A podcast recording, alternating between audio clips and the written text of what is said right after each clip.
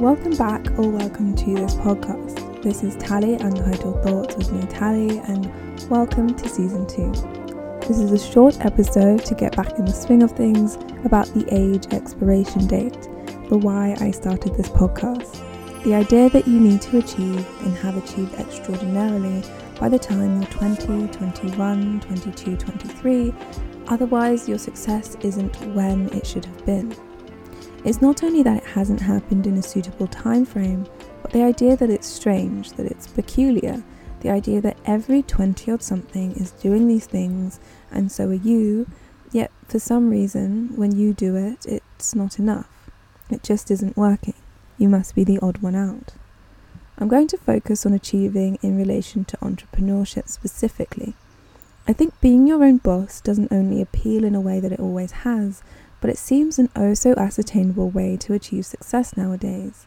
The idea that you or I can start that dropship business or sell a great app concept to investors and by next week be retiring by the age of 21. Well, here is the average entrepreneur reality. I was watching this video called Successful Young Entrepreneurship is Mostly a Myth by the channel CoffeeZilla. And he shows the reality of this notion that the super young, the 30 under 30 entrepreneurs as the standard is a falsehood.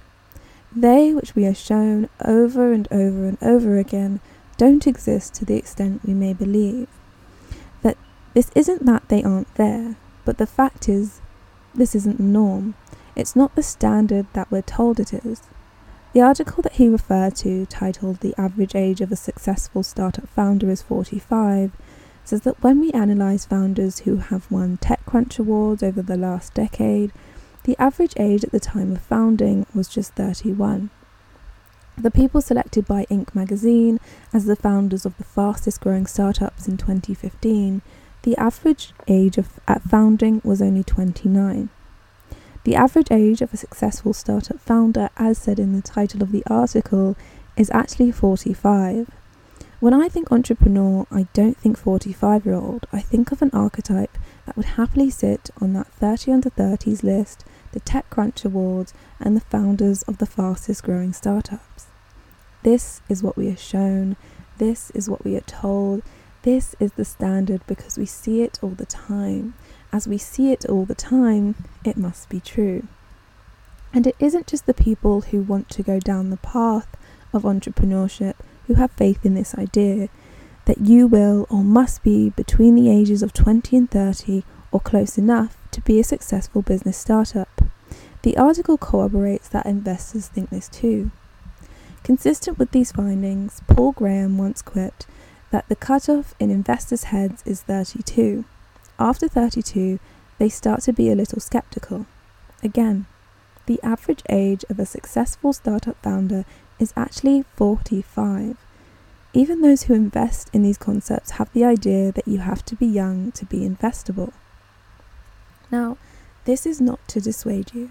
I'm not saying any of these things to discourage you from starting companies and trying new things and starting that side hustle or monetizing that hobby if you wish to do so. I'm just saying this idea that you have to do it now, and I mean right this second, otherwise it will be a pointless endeavor, is a lie. You have breathing space. Even if it doesn't feel like it, it's okay, and I'm telling myself this just as much, if not more so, than you listening. This is to say that the best before date, the use by date, doesn't exist when it comes to entrepreneurship or being monetarily successful in general. The reality which is portrayed that everybody sees and is encouraged to believe in isn't real. Again, it's not that these people don't exist, and it's not that you can't be one of them, but just remember that they aren't the norm. There is no 30 under 30s list for the thousands, the hundreds of thousands of people who have projects they didn't get round to doing, not knowing the intricacies of financial planning to show investors, passions that changed while just living life.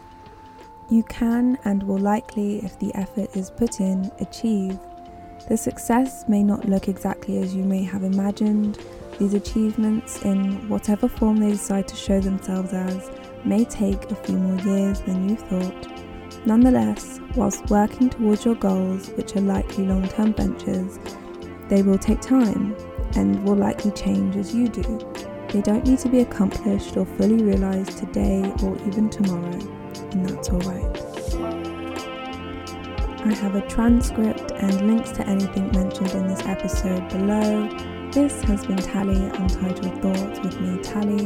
Thank you for listening, and please do let me